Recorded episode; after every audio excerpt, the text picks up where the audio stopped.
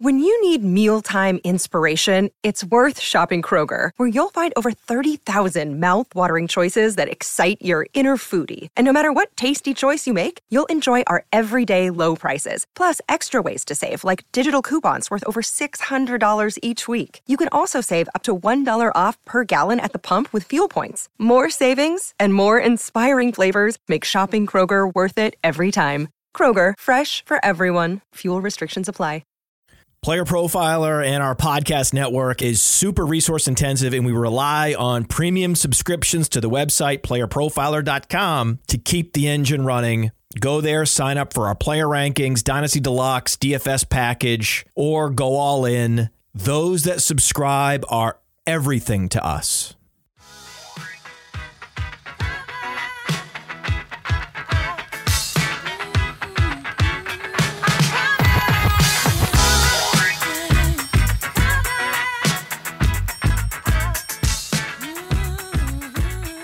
Welcome back to First Class Fantasy. I'm Theo Gremminger. I'm joined as always by Billy Muzio. And today we have an awesome guest, my friend and sometimes co manager, Nelson Sousa. Nelson and I uh, split a team in the NFFC uh, for the NFFC New York Super. We've done it for a couple years. This year we're getting them, Nelson. Last year was was was unlucky. We've had some unfortunate injuries, but we're going to put together a monster this year. And if if you do not know Nelson, Nelson is legitimately one of the top, you know, handful of drafters in the country. Uh, I think that it's very difficult to make a list of the best high stakes minds without including Nelson. The biggest compliment I can give you, Nelson, is that you're an influencer among some of the players with the most skin in the game. If there's a player that Nelson is big on, or a player that Nelson is not drafting, big time high stakes players will realize that over a summer.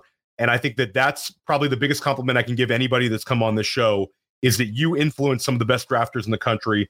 We're so thrilled to have you on today. June 1st is like the official start to to uh to this to this thing of ours, guys. So Nelson, welcome to First Class Fantasy. We're really, really thrilled to have you. Thanks, guys. I appreciate it. Glad to be on. Excited to start getting into football. I actually started uh, my football research uh, just a little bit later than than usual. Just been busy with family and stuff. So N- Nelson's not only a high volume, high stakes player with a ton of success, and just to give you a few of his accolades, Nelson, along with Dave Hubbard, uh, has won won the FFPC main event. Nelson has taken down the NFFC Platinum twice, right? Co- correct, two times, right, Nelson? Mm-hmm. Which that is a twenty thousand dollar entry league, so that's not you know not not chicken scratch. Everybody, that's a legit league. Last year, Last year, Nelson was the the primetime uh, runner up in the NFFC and w- would have would have shipped it uh, if a few things would have would have happened uh, schedule wise. We'll leave it at that. We don't need to delve into um, you know what happened at the end of last year. But uh, Nelson is not only a high stakes player, but Nelson, you're also a a content c- contributor. Uh, do some great great things over at FTN. Why don't you let everybody know what you have on tap, um, article wise, podcast wise, this summer?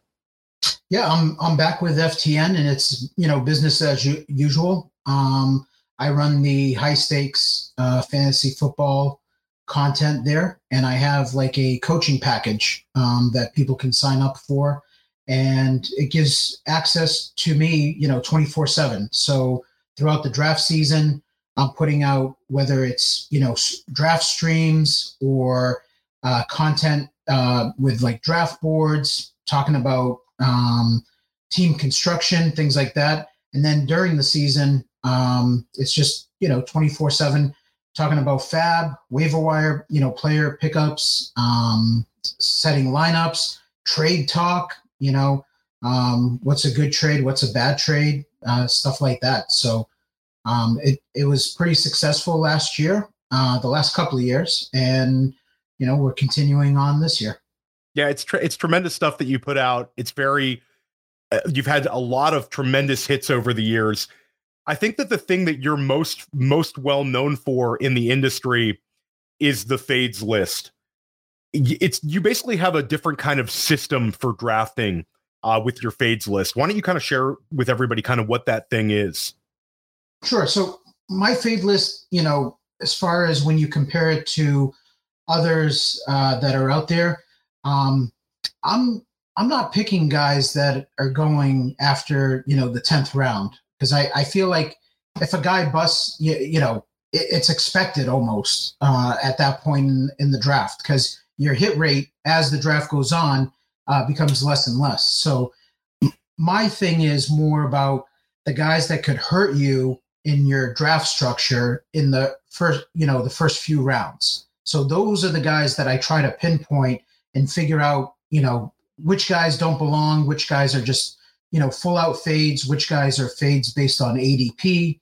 Um, but you know, my process is basically you know the first thing I start off with is um, any player that was a waiver wire pickup um, the year before and is going you know typically in the top five rounds you know this year they're a fade for me um, and and that's just that's worked out for me uh, through the years. And it's usually because, you know, let's face it, that player just wasn't good enough uh, to draft and didn't have, you know, whether they didn't have high draft capital or or weren't talented enough, um, they weren't on anyone's radar. And then they were picked up the year prior, and now they're just overvalued and they're going in the top five rounds, and th- those guys usually kind of kind of sting you uh, the following year. So the just, Justin Forsett's, the Mike Davises, those kind of guys, correct? Uh, we're dating back to like Zac Stacy, CJ yeah. Anderson. Um, I I, I want to say, uh, who am I think? Baltimore running back. Uh, who was who was the guy uh, a few years ago?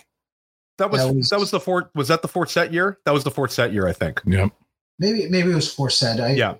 Yeah, it's it's not coming to mind right now, but yeah, it's it's a lot of those guys. Uh, you know, uh, even um, uh, the Kansas City guy, uh, Damien Williams, w- was another guy. The year prior, he was a waiver wire pickup, if you remember, down the stretch, and he helped uh, a lot of teams uh, win in the playoffs. And the following year, he was going like in the second or third round, and he was just he was kind of a nobody. And and people were you know tripping over themselves to draft the guy and those are the ones that you you have to be able to take a step back take a deep breath and and realize that you know this is you know kind of like the you know the game what doesn't belong when you're a kid you know uh, all the different shapes and numbers and things like that and the colors well you know you have to take a step back and say okay what player doesn't belong you know, in in this group of players in this round. So, yeah, so that that's part of the process. Um, the other part of the process is just drafting and figuring out ADP and who I think is just overvalued and you know is not going to pay off their their price tag. Um, and then what this I've made an adjustment over the years because it, it's not uh, cookie cutter, but uh, wide receivers changing teams um, in their first year had typically, if I faded them, uh, that had worked out. The problem is we've had in the last few years we've had a lot of elite wide receivers, talented wide receivers change teams, and I've figured out that you know my process. I needed to make that adjustment. You know, it, it's not. It doesn't go for elite wide receivers those guys like the Stefon Diggs first year in Buffalo. Um, there, there was a couple other guys. Um, it was DeAndre Hopkins that same year. Hop, yeah, Hopkins with Arizona, right? Um, even Davante Adams last year, Tyreek last year, AJ Brown um, last year. Yep, AJ Brown. You know, uh, it, it's more of like the lower level, uh, talented wide receivers changing teams, and it depends on their ADP. So it's kind of it I mix I it, it's a little bit of a recipe, you know. So like for example, this year you have like Juju Smith Schuster just changed teams. Um, he's not a fade for me because he's going in like the tenth round. So I don't look at like he's not a guy that's really going to hurt you if he doesn't work out. I'm looking at guys more like in the first few rounds. Those are the ones that can sting and you know screw up your uh, your teams. And uh, Nelson's also rooting for Juju because he's a diehard New England Patriots fan as well. Nelson. Yeah, one hundred percent. Billy, I, I got to find a player that I can draft from New England. You got to find one. We they got there was a couple. Uh, Billy, uh, we're gonna. I want to pick your brain on some of your your philosophies, but first let's take a word from our sponsor. Oh, baseball season's heating up. It's all about baseball right now. You know, eh, baseball, baseball. Yeah, baseball is the most exploitable of the sports, especially on Rival Fantasy, rivalfantasy.com. Go there now. They have the fantasy book where you can take over under a certain number of fantasy points, and they have challenges where you can take player X or player Y. I get great pleasure out of fading Mike Trout into oblivion. And then don't forget about fantasy bingo, where you can say, okay, I think Acuna's going to steal a base today. I think that Freddie Freeman's going to have two hits based on the matchup. The lefty righty and the pitcher quality matchups that you could exploit are unlike any other sport. Go to rivalfantasy.com, use the promo code player. They refund any losses up to 50 bucks, and they are a great supporter of Player Profiler. Everything we do, this show in particular, is only possible because of Rival, rivalfantasy.com. The promo code is player.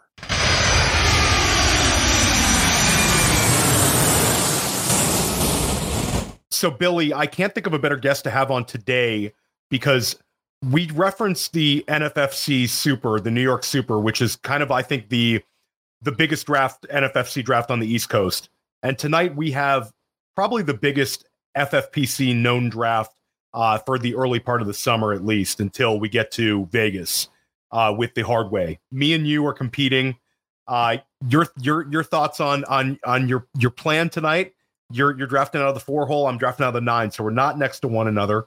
Uh, maybe you could talk a little bit about about the league we're in, and kind of maybe react to some of the things Nelson said as well. Yeah, the hardway draft is is the name of the draft. What we're doing tonight, and um, it's it's a collective group of analysts and proven high stakes players that have done well inside of the high stakes uh, leagues this kind of lets people plant their flags. You get to see who people are going after. Uh, ADP is usually out the window with these drafts. As you see people go early, you see people go late. Uh, just depends upon the room and and what people are promoting. Uh, and and it's always fun to to draft in these. I have my draft partner Dave Hubbard, um, who's a, a, friend of the podcast, will be joining me from the four hole. Uh, we have a strategy already in place and are ready to to rock and roll. And uh, if there's a one player that would be pretty consistent with ADP in that range. If he's not there, then ADP's out the window. Yeah, it's funny because you know we, Nelson talked about his fade list, and when you get to, I was just in a, a football, or excuse me, a fantasy pros championship draft this past weekend. Uh, shout out to our friends at at Fantasy Pros for sponsoring that. But it's funny because that was that was a pretty sharp draft, but this is a really sharp one. And sometimes in these really really sharp rooms, you'll see guys just drop like a stone. I remember this was last last year. Austin Austin R. Martin, a friend of ours, he finally took Derrick Henry at like a disgustingly late late time. And up, five. Yeah, it was super super late. So a guy always falls. Um, but it, it's gonna be it's gonna be really really exciting. I'm at the nine hole, so I'm in between Dwain McFarland and a B bag Batoba. I told them I'm both gonna snipe both their asses all night long. I'm gonna take some I'm gonna take some good ones. So I have a plan as well, but um, it's it's a it's a kind of draft where it's good to have a plan, but you need to be able to adjust on the fly. Um, so it's it we're really stoked about that. And I wanted to get back to Nelson's fade list. So Nelson, um, you know, graciously gave me a target, gave me a fade that we're going to talk about today. Um, you can go and purchase his work if you, especially if you like what you're hearing here tonight. I highly recommend it. Um, Nelson, one player that it's going to be sad. I'm I'm on Long Island. You're a New York guy. It's a sad one for me to hear that you are fading Breece Hall. Why don't you share kind of your thoughts on why you're fading Breece Hall? Because the guy's going right now. I think as of last night, he's going 30th um, overall in in FFPC. Uh, similar range in the in the in the NFFC. Why are you fading him? And is this a rule based fade or is this just a gut feel? No, th- this one's a rule based fade. So um, any any player coming off of uh, ACL uh, type of surgery, um, I'm always fading the first year back. Um, the the production, you know, the stats say that the production is just not there the first year back. Um, I understand that he's uh, an an elite type of running back, and he's very talented and he's young, uh, so the recovery process should go over well. But I'll give you an example. Last year, J.K. Dobbins was a fade for me, and you saw, you know, he came back, felt like it was a little too early, had some complications, and then he started. You, you started seeing him kind of go back to his old self late in the year. Um, so it's I like Breece Hall. I think he's a good player, and and I think that he will get better as the season goes on. But you know, third round pick, second round pick, possibly. You know, I'm I'm just out on him this year. No, Nelson, is there correlation with the fade here? So if you're out on Breece Hall, are you in on a on a backup uh, Jets running back or not necessarily? Yeah, I'm I, I'm always I'm always gonna look. I'm I like hedging. Yeah. So I'm looking at a Michael Carter, Zonovan Knight, uh, guys like that towards the end of the draft. If if I'm fading a, a running back for sure, yeah. No, I love that. So if you're if you're off of a guy, by, by definition, you should be on another guy. I think that's a that's a good way of looking at it. And I will say, Nelson, just from knowing you and and the way that you deal with the fade list, I really respect the fact that it's a you're willing to change it. When you drop the fade list this time of year, if a guy's ADP adjusts, or if some news changes or you have a different kind of feel, that will change. And I think that that's great. Billy and I talked about earlier, Billy, the uh, the ability to to be kind of fluid with your drafting style and not be not be like dogmatic and not be set in stone. You kind of kind of adhere to that a little bit here, Billy, and also share your thoughts on Breece Hall at ADP. Yeah, I, am kind of in the same boat as Nelson, although I think that at times you have to make exceptions uh, because we do have outliers like the Adrian Peterson year or we have the Jamaal Charles years. And so there is exceptions to the rule. It is very unlikely there's an exception to the rule. That being said, we saw some news yesterday that Breece Hall was clocked on next gen going 22 miles per hour, eight months post surgery, and it got my attention. Um, I was, if you would have asked me three days ago, I'd probably be more inside Nelson's corner on this discussion but after seeing that type of speed, eight months removed from surgery, Breece Hall's young enough, talented enough. I think we could possibly have another exception to the rule this year. It's not a running back I want to bet against, especially given how how well he performed last year and how efficient he was, especially given the stoutness of the defense. I think that you could argue that the beginning of the season may start off slow for him, which is what I've expected in my projections. But when it matters most, he might be one of the most dynamic backs in the league down the stretch, and it might kill us inside the fantasy championships if we don't own him. So I, I agree with Nelson. Nine at nine point nine out of ten times, this might be that one percent where I say I have to take some shares. It's not a player that I want to beat me, right? I, there's several players year in and year out. Chris Godwin was one for me last year. I said I'm going to make the guy beat me, and here we are, 2023. I'm afraid to have Breece Hall not on my roster, at least to own some shares. I'm not going to go out and own 30%, you know, but I might own 20%, 19%. I want to have some ownership just because he is that kind of player that I think could beat me inside the run down the championship. I, so, I will make a small rebuttal. Um, the, the thing is, the easiest thing for them to do coming off surgery and their recovery is to run in a straight line and and even run fast my my issue is more about his lateral agility and yeah. quickness and being able to plant and cut and go upfield. That's the part where Absolutely. there's going to be uh, weakness in that leg, in that knee, and he's going to be favoring it um, physically and mentally. Uh, so there's some hurdles to go, you know, for him to, you know, jump over first before, you know, that's why you see the transformation of the running back getting better as the season goes on. Yep. It, eh, you know, that that's my only thing. My my thing is if I'm taking, you know, a guy like that, um, I don't mind taking a player like that that could be like a second half, you know, hero, but you're taking him in the third round um, to to do that. And when you take a player in the third round, like I'm looking for him from day one to be productive in my lineup. Yeah, I'll, I'll take a, a middle of the road uh, approach from from both of your answers. I don't think he's a full fade for me, although I do have a, a lot of reservations uh, based on a lot of the stuff Nelson said, and also the fact that Nelson him on the fade list makes me a little bit a little bit more hesitant to draft him. To be completely honest, Um, but I will say that like we see the market adjust so so quickly. So the fact that I kind of liked him at like 30th overall, even within the, like the last five days to a week, he moves up.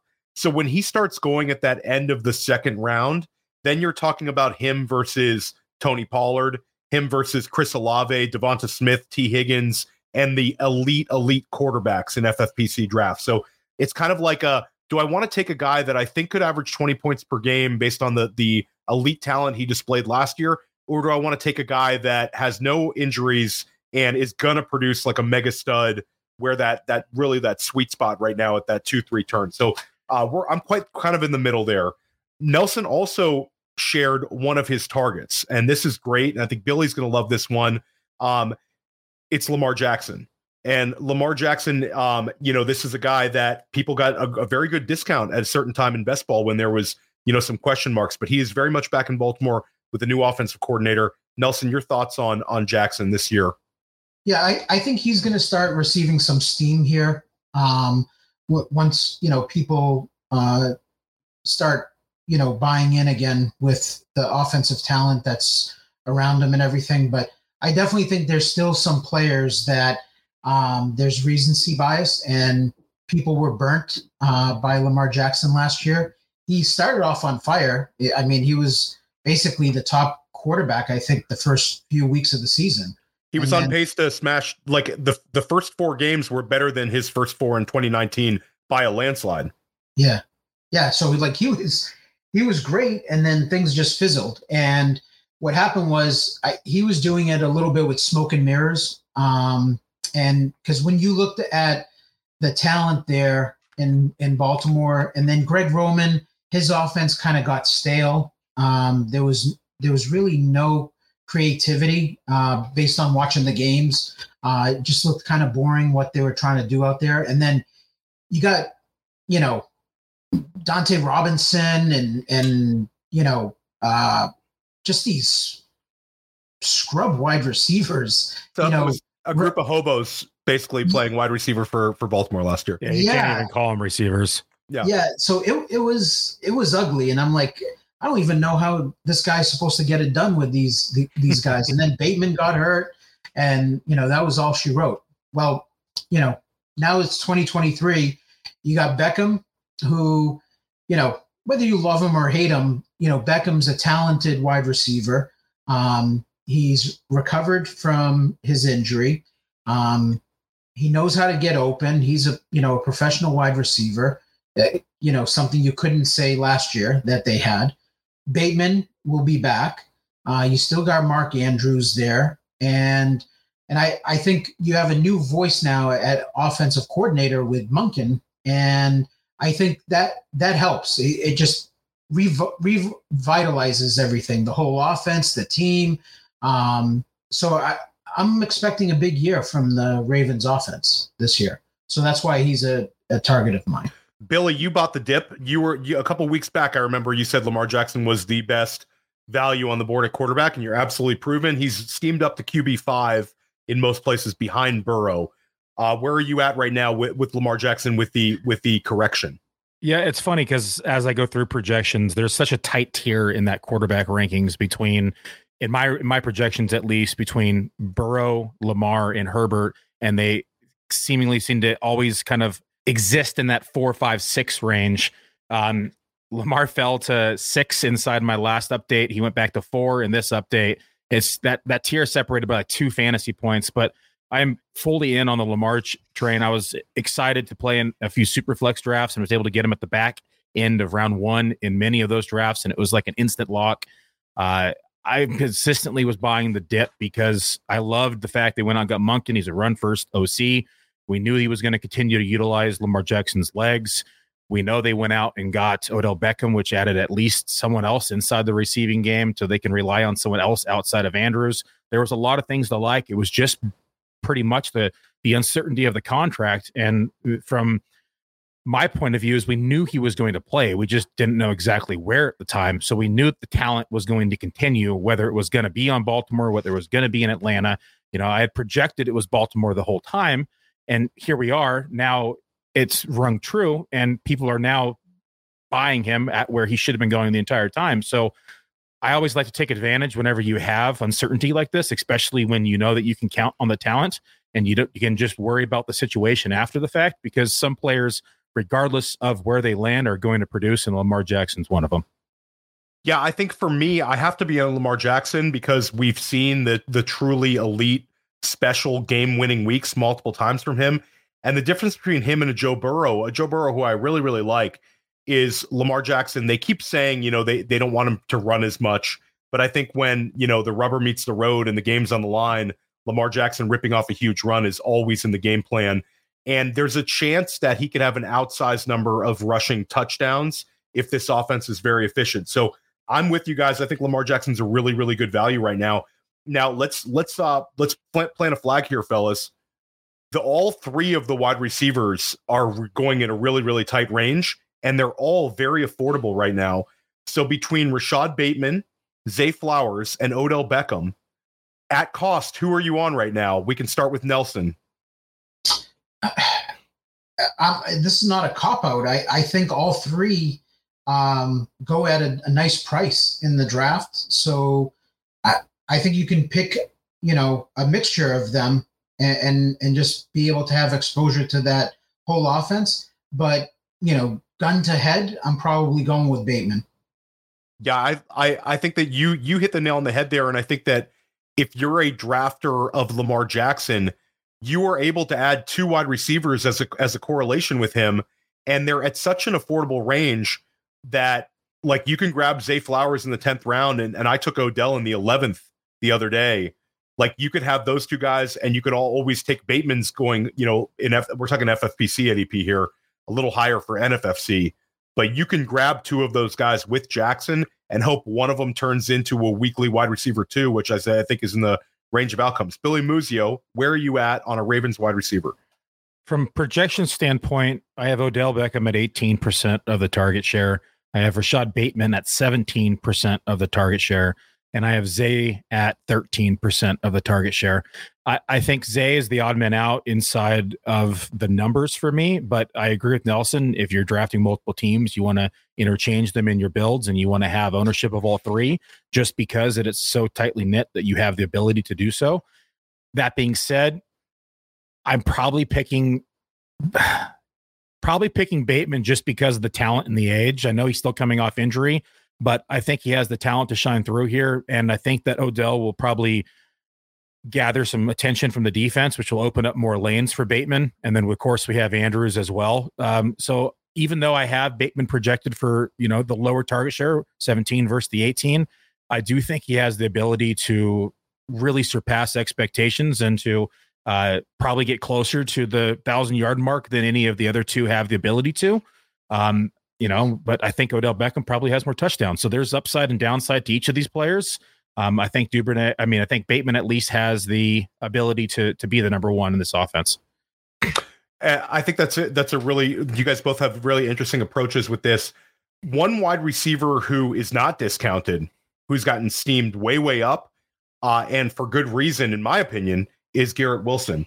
Billy and I can sit this one out because last week Billy and I dropped an hour and a half plus with Josh Larky where we only looked at wide receivers. It was a great episode. Uh, highly recommend everybody check that out. It was fantastic. Nelson, your thoughts on Garrett Wilson, where he's getting drafted? How excited are you about him? I I wouldn't say I'm excited uh, about him. I, I think I can see why he's going where he's going, which is you know second round. Um, in in a NFFC draft that I did just the other day, he actually made it to the back end of the first round. Um, Aaron Rodgers is there. He's a talented kid.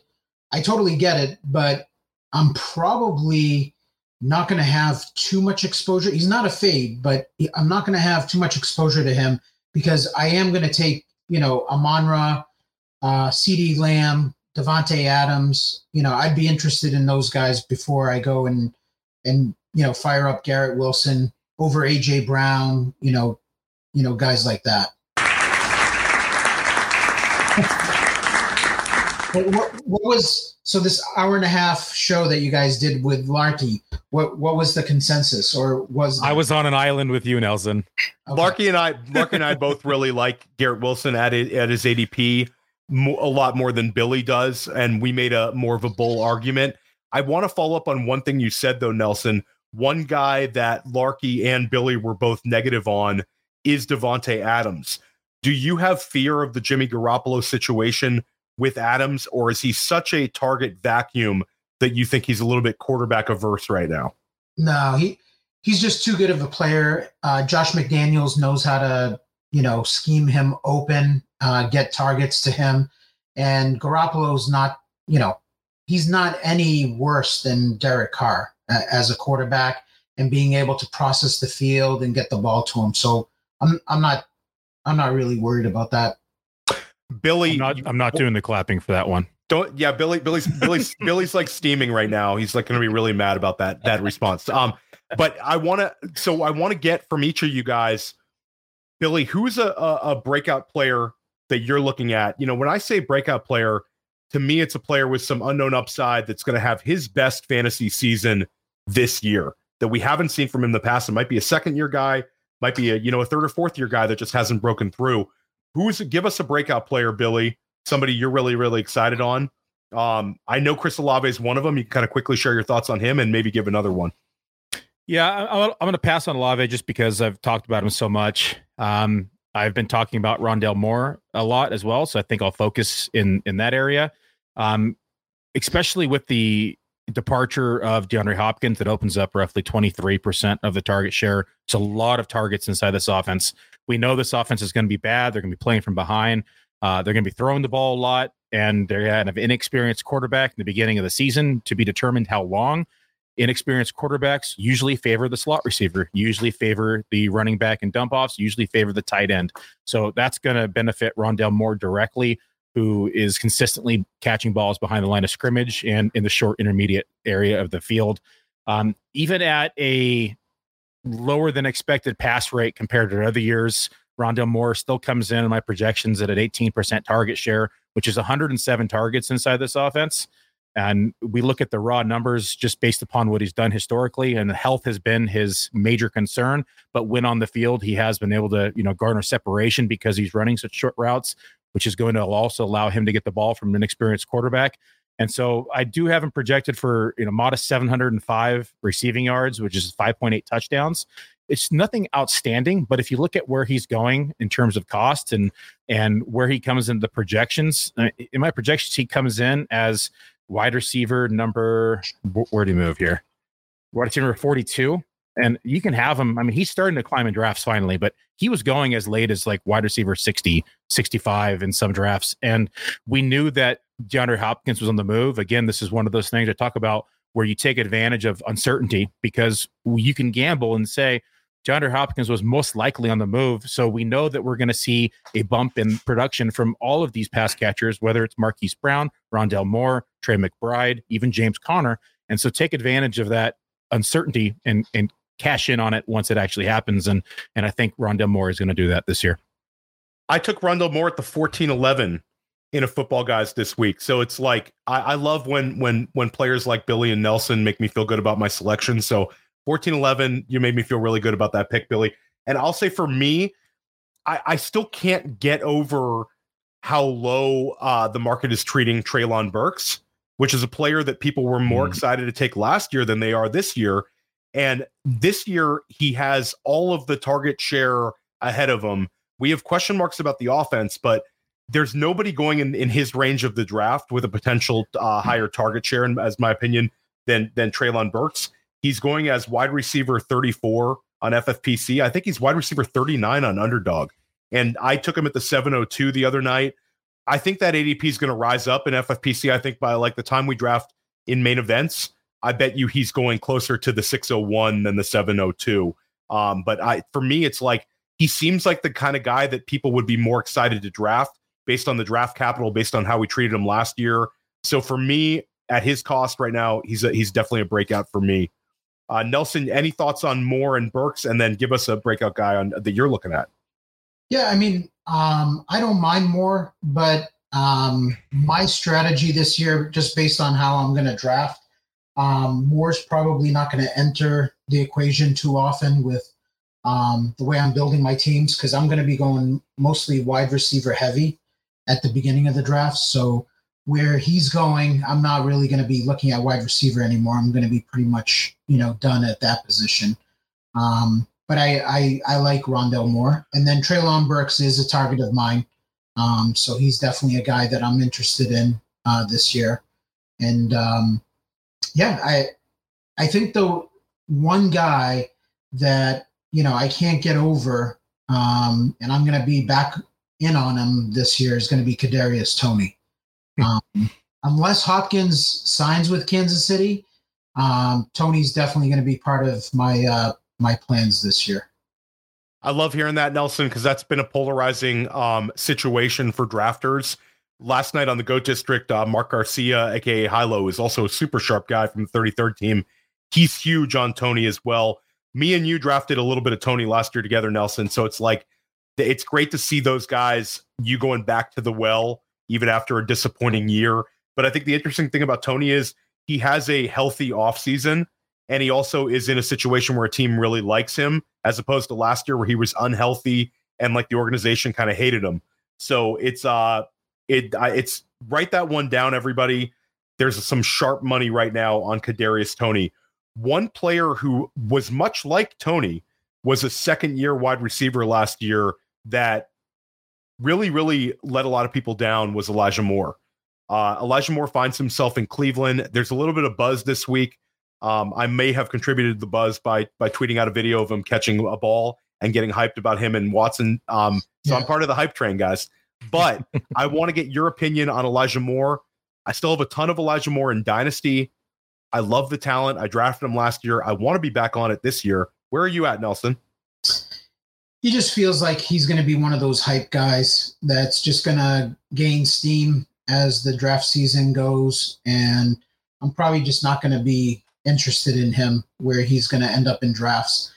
I one thing that I've learned through the years is to stay grounded during these OTAs. I mean, they're glorified seven on sevens with you know, you're in shorts and cleats and it, it's just a whole different ball game. You know, it, it's practice. There's you don't need to get too too crazy. Um, it's it's amazing though um, to see guys where they go in drafts just based on like day to day with you know on Twitter and you see a video and all of a sudden this is like the new guy that you know everyone's got to have. Their they're falling all, all over tripping over each other trying to draft this guy. Who can draft them you know quicker? So those kind of guys you got to remain grounded on and just realize that listen it's it's just practice it's just otas it's a new offense that he's going to.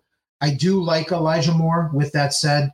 I think he's a talented kid but i, I do think that that offense you know it, it's it's amari cooper with, with watson and and then everyone else kind of sprinkled in and then you know don't forget about chubb so uh, you know where he's probably going to end up, I'm just going to guess that right now, where where's Elijah going? Like eighth round in drafts?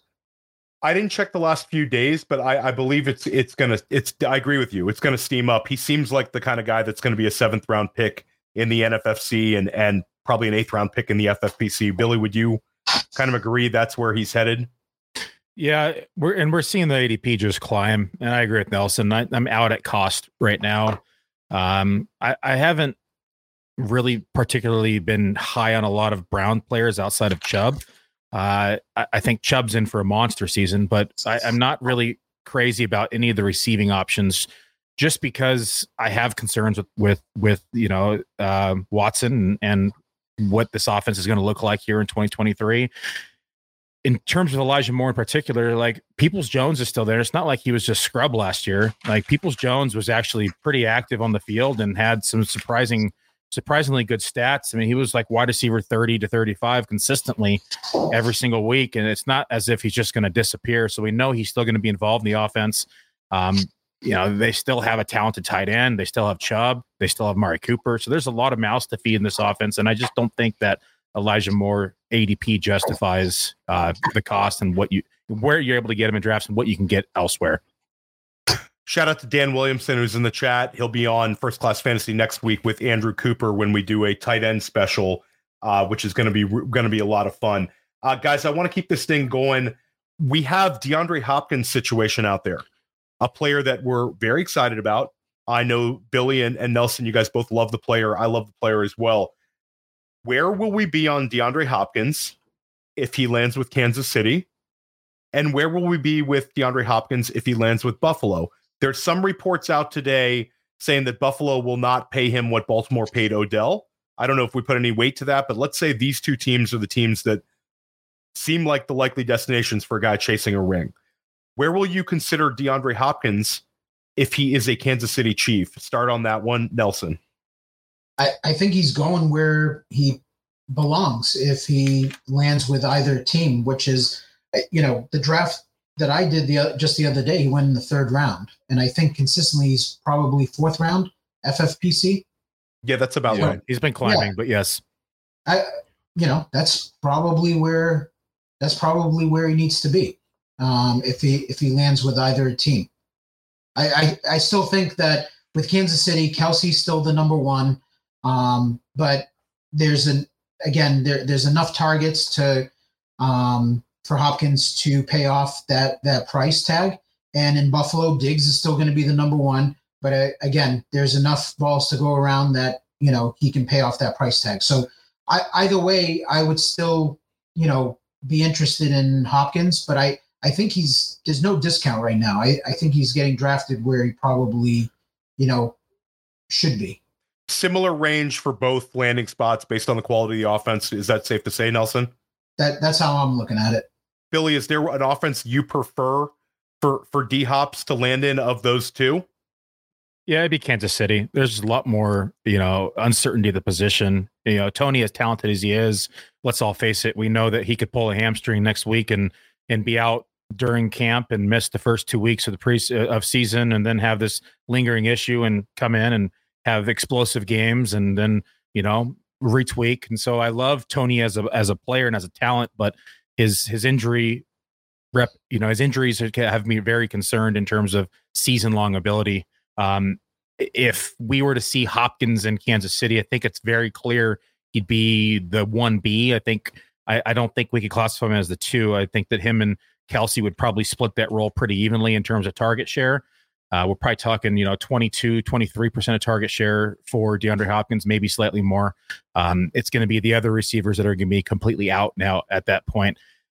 I think that Hopkins right now, ADP, if he lands in Kansas City, would probably be floor. I think if it happened, we'll probably see him climb into that 2 3 turn um, pretty consistently in the earlier part of that turn. So the end of two. Um, but I think that people right now are, again, just not drafting him based on the uncertainty. His ADP has, has rose because he's no longer in Arizona and because now his upside has potential for more. But I don't think that his ADP has seen the ceiling yet. Now I'm cu- I'm curious. Sorry, Theo. Just no, to go ahead. to Billy's. What uh, what is it that you see that would be like a detriment or or a negative if he landed in Buffalo?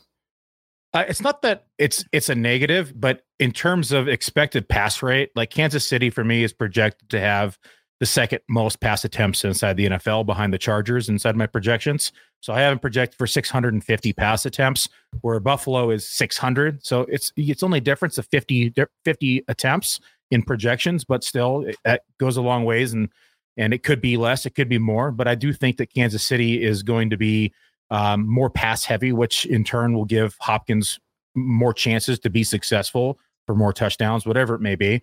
And so it is a, a, you know a slight dip in the number, but it's you know nearly what is that seven and a half percent more attempts in Kansas City, and so just from a pure number projection standpoint, I tend to go with the more pass heavy team. Yeah, I, will say that I would be more excited to have him if he was a Kansas City Chief, slightly more than Buffalo. I'm kind of I'm kind of with Billy on this one. I see where Nelson like the the counter argument is kind of he's he's such a great player, such a commanding presence that it wouldn't really matter. He's on a great offense either way. But I think for me, it would be that there's more of a threat with Josh Allen. I, I know they want to get away from it, but there's always a chance that it could be a Josh Allen mega touchdown year on the ground. It just isn't. It's always in the range of outcomes with Buffalo where we don't have to worry about that with with Mahomes. I think that Hopkins could be a little bit more efficient in the red zone, but like Nelson said, it's I, I'd, I'd like to have him with either team. And Nelson, if he gets up to that range where he's in the two three turn, would you probably be out on that if if he steams up that hard? Um, no, I would I would still I would still draft him there. I I just think that you know he he's going in the range that you, there's no like heavy, steep discount right now in drafts, and you know sometimes you see that where you know there's a relative unknown like you know for example like Dalvin Cook. Um, yep. You know, I think right now there's unknown, even though he is on a team, but everyone's expecting that he's going to get released, and then it's kind of like, okay, it's mu- a game of musical chairs. Where you know, where's he going to go? There's kind of there's bodies everywhere um, in the running back seats on every team. So if Dalvin goes somewhere, he's going to have face some type of stiff competition for touches. So he's going at a heavy discount. But what if he what if he just stays in Minnesota? You know, and not to get off subject, but I'm just at, that's an example where I think Dalvin would would probably move up uh, a few rounds if he was to stay in Minnesota. So you know, with Hopkins, that's how I'm looking at it. I'm just seeing like there's really no discount. So even if he moves up a few spots, you know, I'd still be interested in in Hopkins. I didn't see last year when he came back from his suspension. I didn't see any, um, uh, you know, any, uh, you know, he, he didn't look like he looked like the Hopkins of old. Uh, there, there was nothing that showed that he was uh, dropping off at all. Yeah, we we had some DeAndre Hopkins, uh, Nelson on and, and NFFC, um, and another player that we had rostered on our New York Super team was Travis Etienne. This is more of a general question for both of you there's been like a little bit of steam with Tank Bigsby, like a little bit of a drip, uh, kind of a news drip where Tank Bigsby is going to take a have a a weekly role. Uh, there's some apprehension with with Etienne, not a whole lot. He's still getting drafted about the same way. But what are your expectations for Etienne? And a follow up is how do you react to offseason news, Nelson? How do you sift through it? What's and decide what's real, what's actionable, and what's just fluff, fill in stuff for Twitter? That's a good question. Um, well, to answer the first part with Etienne um, and, and Bigsby, I'm I'm definitely a pro Etienne um, guy, and I think he's very talented player. Um, so I would like to say that I don't really worry too much about Bigsby. Um, but I mean that that's just the trend in the NFL. The trend in the NFL is you know get multiple backs uh, involved in the offense, um, take some of the workload off of you know just one, not having just one guy uh, with a huge workload. So I, I think that's expected. I, I think you know Bigsby coming in, you know that's kind of what it was last year. You know when that they had you know a couple of guys that were mixing in, but it was basically um, uh, Hasty, right? JaMycal Hasty, that was, you know, giving uh, Etienne a breather here and there and, and stuff. So, you know, where Etienne goes, he goes like third round. Um, again, it's all about structure. Uh, where he's going, I'm probably not going to, as much as I, I like the player, I'm probably not going to have too much exposure to him. Um, so does that does that answer your question as far yeah, as like situation? Yeah. No, yeah, and for sure. And just sort of follow up, how do you react to like like news in general? Like, are you looking for like a slow drip where it's a steady drumbeat of the same thing, or are there certain are there certain beat writers you respect more? I mean, how do you approach it, Nelson?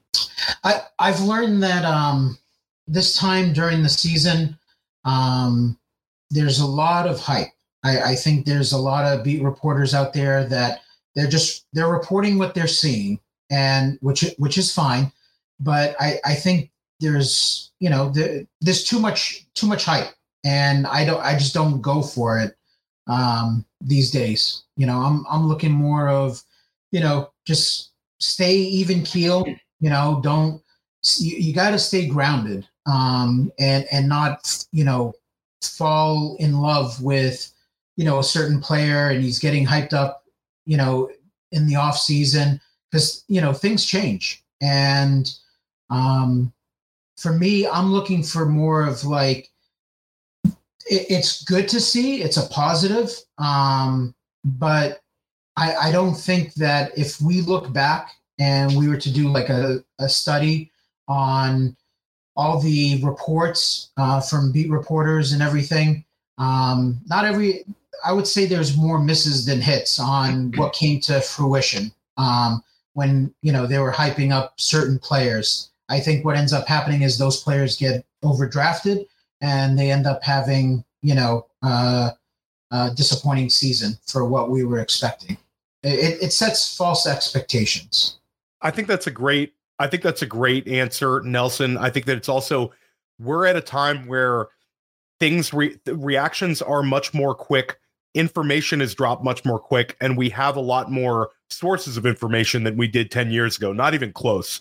But I do think that there's once in a while during the summer where if there's a continual drip and a continual hype and you're hearing it from coaches and media, then I kind of pay attention. I think about the year that Michael Thomas had all the steam from Sean Payton, from the beat writers, and he became such a value, and then he actually produced. So I think that's like, again, I think most of it's nonsense, but I think occasionally uh, I try to listen when it seems like it's coming from all sides. Billy, your thoughts on on how we should react to this time of year, the news drip, the hype machine, the Theo tweets showing a guy catching the ball in shorts. Yeah, I'm I'm more on Nelson's side here. I, I tend to just try to fade out the noise and and just it, I do though on on to your point, if it's coming from every angle, then sure we have to pay attention. But if like the seven on seven, one catch across the middle with no linebacker there to hit him. I mean, come on. I'm not watching those videos and moving a guy up half around in my projections because he caught a pass with nobody guarding him. And so I think we have to take all that with a grain of salt in terms of Travis Etienne, I think he's probably going slightly ahead of where I would like to draft him. Not much, but just maybe ever so slightly, maybe half a round.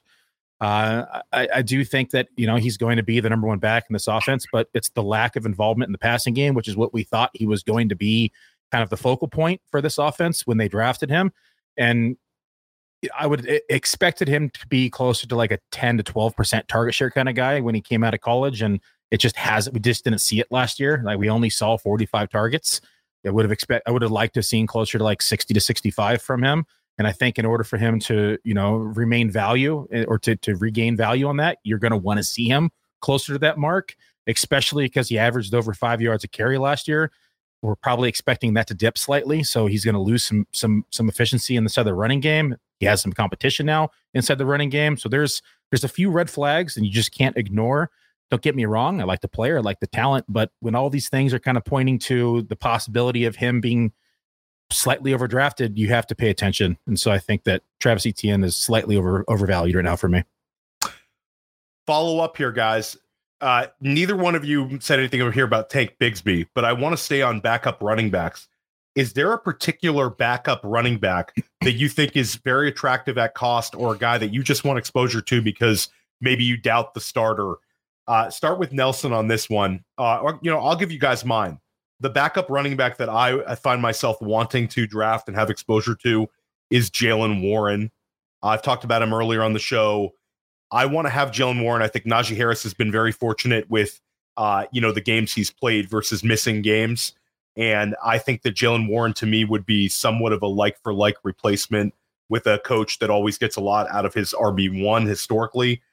Jaylen Warren's a second year guy. Uh, he made the team last year as an undrafted free agent and earned a role, which kind of speaks volumes to, to his talent, in my opinion. Uh, so Jaylen Warren would be my flag plant handcuff running back. Uh, Nelson, is there a, a, handcuff running back or even a third stringer that you're really, really intrigued by? Uh, Malik Davis with uh, Dallas Cowboys. That that's the guy that I'm interested in. Um, if if they don't bring anyone you know, in from here to training camp, um, I'm probably just going to end up drafting him every, every draft.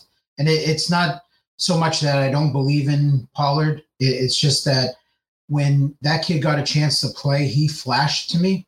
And I think that will speak volumes if uh, Jerry Jones doesn't go and bring in like a veteran running back and they they leave the running back room alone the way it is. That probably is a vote of confidence for Malik Davis. And um, you know, Pollard is you know you never know. He I, I think Davis will have a role week to week because uh, they're not just going to hand Pollard you know this like Derrick Henry you know type of uh, volume.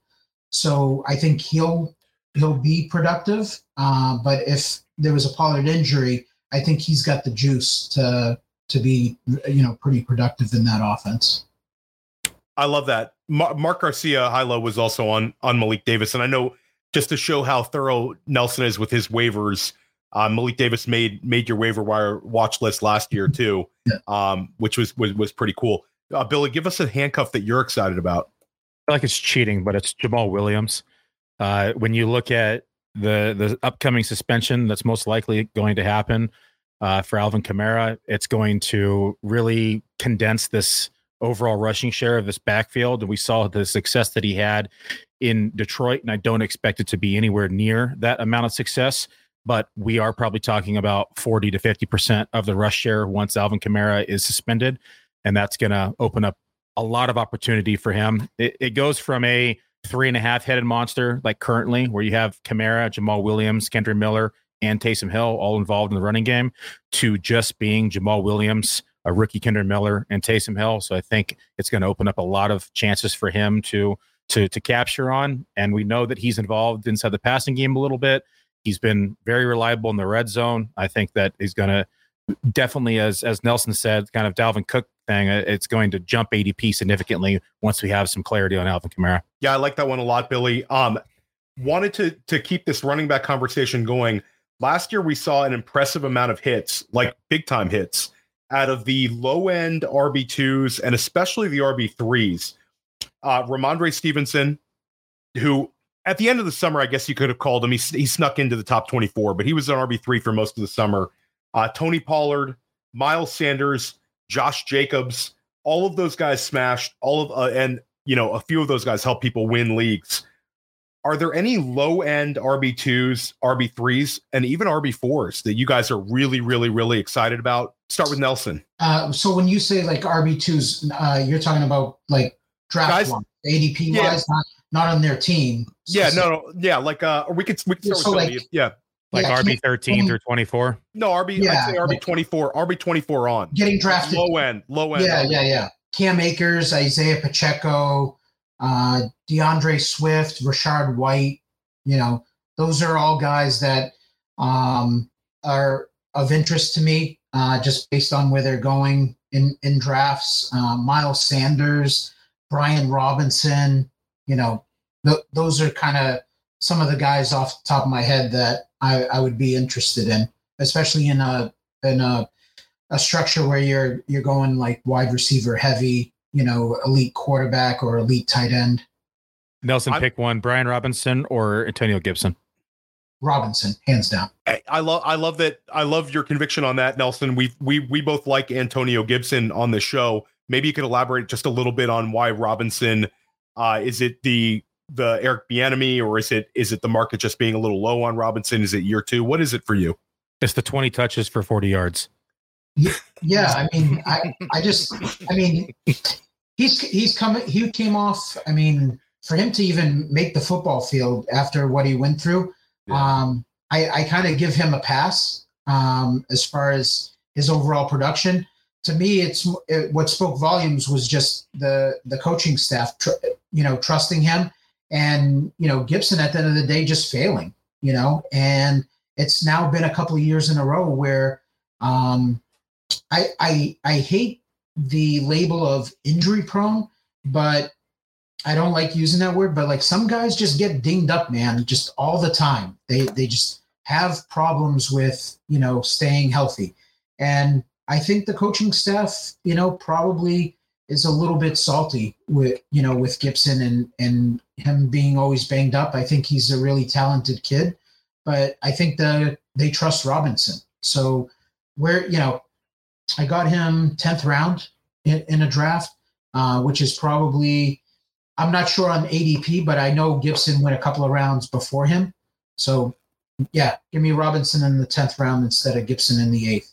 I love a lot of the, the running backs you listed, Nelson, especially for your style of drafting, where a lot of times you can go wide receiver, wide receiver start and make up for it with some of these guys. Billy and I have been on Rachaad White. Um, you know, I'm Billy's Billy's on Cam Akers. I've I'm higher on D'Andre Swift than than Billy. Uh, Miles Sanders is an interesting one. Um, Billy, want to want to maybe your share your a couple of guys that you're into. It, it's he mentioned most of the names. I mean, I love the Cam Akers. I don't think he listed David Montgomery, who I do like um, at, at, that range. I have him RB twenty six in my rankings, playing behind arguably one of the best lines, if not the best line of football right now. Uh, Isaiah Pacheco is another name as well. He mentioned. Um, I actually have Brian Robinson in this area as well. It's just I have Gibson there as well. Um, you could throw in Dalvin Cook in this conversation because he's been going in this area as well, and I think he'll probably outperform. Rachaad White, Dobbins is actually been climbing, but has been going in this area as another one a year removed from injury, um, who was explosive even with that hitch in his run down the stretch. He's a, he's so, a great bounce back one. Yeah, oh, absolutely. I love his cost and ADP and Monken, the run first offense. You have, you know, uh, Lamar back who's going to open up lanes. So Dobbins is one of my primary targets in this range. Um, mm-hmm. so a lot of the similar names here. I'm going to throw out just a random name who's going a little bit later, but can also be included here, and that's Samaje Perine, just because of the you know amount of opportunities he's going to have to start the season um, with Javonte recovering from that gruesome knee injury. So those a lot of these a lot of the same names as Nelson though. Yeah, I'll say one name that I'd like to throw in there that's actually being drafted outside of run, running back two land, kind of a high end RB three right now is James Conner. The last yeah. two seasons, he's he's finished as running back seven and running back nine in points per game. Right now, he's going like running back 27, 28, 29. It's going to be an ugly offense, but th- he's going to get an, so much volume, and he also has a receiving upside uh, in that offense. So I, I'm I'm in on Conner. I think the Arizona Cardinals are so beat up that there's going to be a few discounts just based on the fact that nobody wants to draft those guys, and there's a lot of fear of that. Um, the last question I want to get in for Nelson is last year, Jacksonville made major strides and propelled several ADP wins. Miami did the same. There was a number of uh, Seattle had a had a had a bunch of ADP wins based on just the offense overperforming.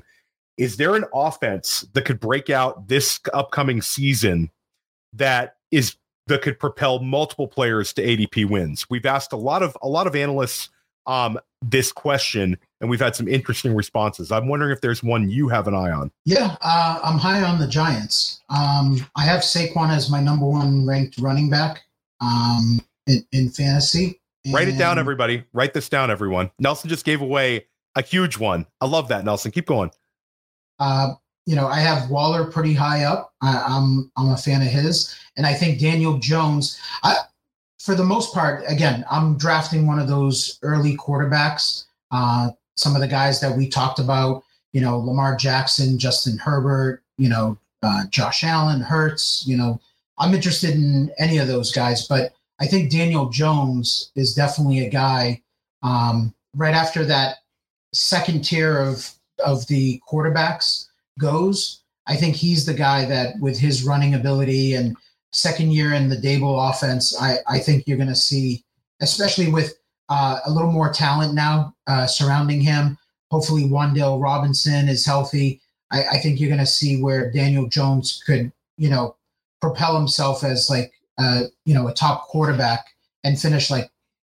I mean, it wouldn't. He has the talent and the offensive coordinator in the system to finish as like a top five QB. I'm not I'm not going crazy saying that that's what he's going to do because he's got to beat out a lot of talented quarterbacks, but I, I think he's got the potential for it. I love that, uh, Nelson. And it, you mentioned Wan'Dale. Is there another? Is that the wide receiver you would target if you're going to draft a Giants wide receiver? Uh, I, I like I like Slayton also. Um, I think we're a year away on on Hyatt, uh, so I wouldn't worry too much about him. Um, you know, uh, yeah, it, it's probably between those two guys that I'd be interested in. But I'm I'm mostly interested in uh, Saquon and Waller. I love it. I love the answer. Um, N- Nelson, let everybody know where they can find you and the work you're having coming out. Uh, at FTN Fantasy Um, I, again, I have my rankings up right now. I have a cheat sheet uh, to help you uh, draft with. I have my fade list up and currently working on a targets list. And I'll have a, uh, for best ball, I'll have a um, undervalued uh, list of players. Um, just, you know, little pockets of value that I see in underdog, you know, best ball drafts and things like that. Uh, so you can go over to FTN Fantasy for that. Billy, what do you have coming up on the Dominator tomorrow? Dominator Matt's back in town. We're doing the Dominator draft, uh, and we did the yesterday Man vs Machine. We re- recorded with Dario. We went over the NFC South projections. So we're moving just division by division. So each week we'll talk about a different division. We'll talk about the projections for those teams for all the fantasy relevant players. You can awesome. catch it on YouTube. And then you can find Billy and I. We will both be popping into the FFPC stream. We will both retweet it from our accounts highly recommend you guys check out the hardway draft tonight. It's usually some very beneficial, uh, you know, flag plants from some of the best players in the games. Nelson, you were super, super generous with your information and your knowledge. Everybody follow the franchise. Everybody consider subscribing to his work. Billy and I will be back next week on First Class Fantasy for a tight end episode. If you like the Josh Larky episode, you're going to love Andrew Cooper. Andrew Cooper is the Matt Harmon of tight ends. He's fantastic from Fantasy Alarm. And Dan Williamson is one of the best tight end drafters in the high stakes streets at the FFPC. He's the tight end whisperer. So we're, we're back next week. Everybody have an awesome rest of your day and uh, stick with us all off season.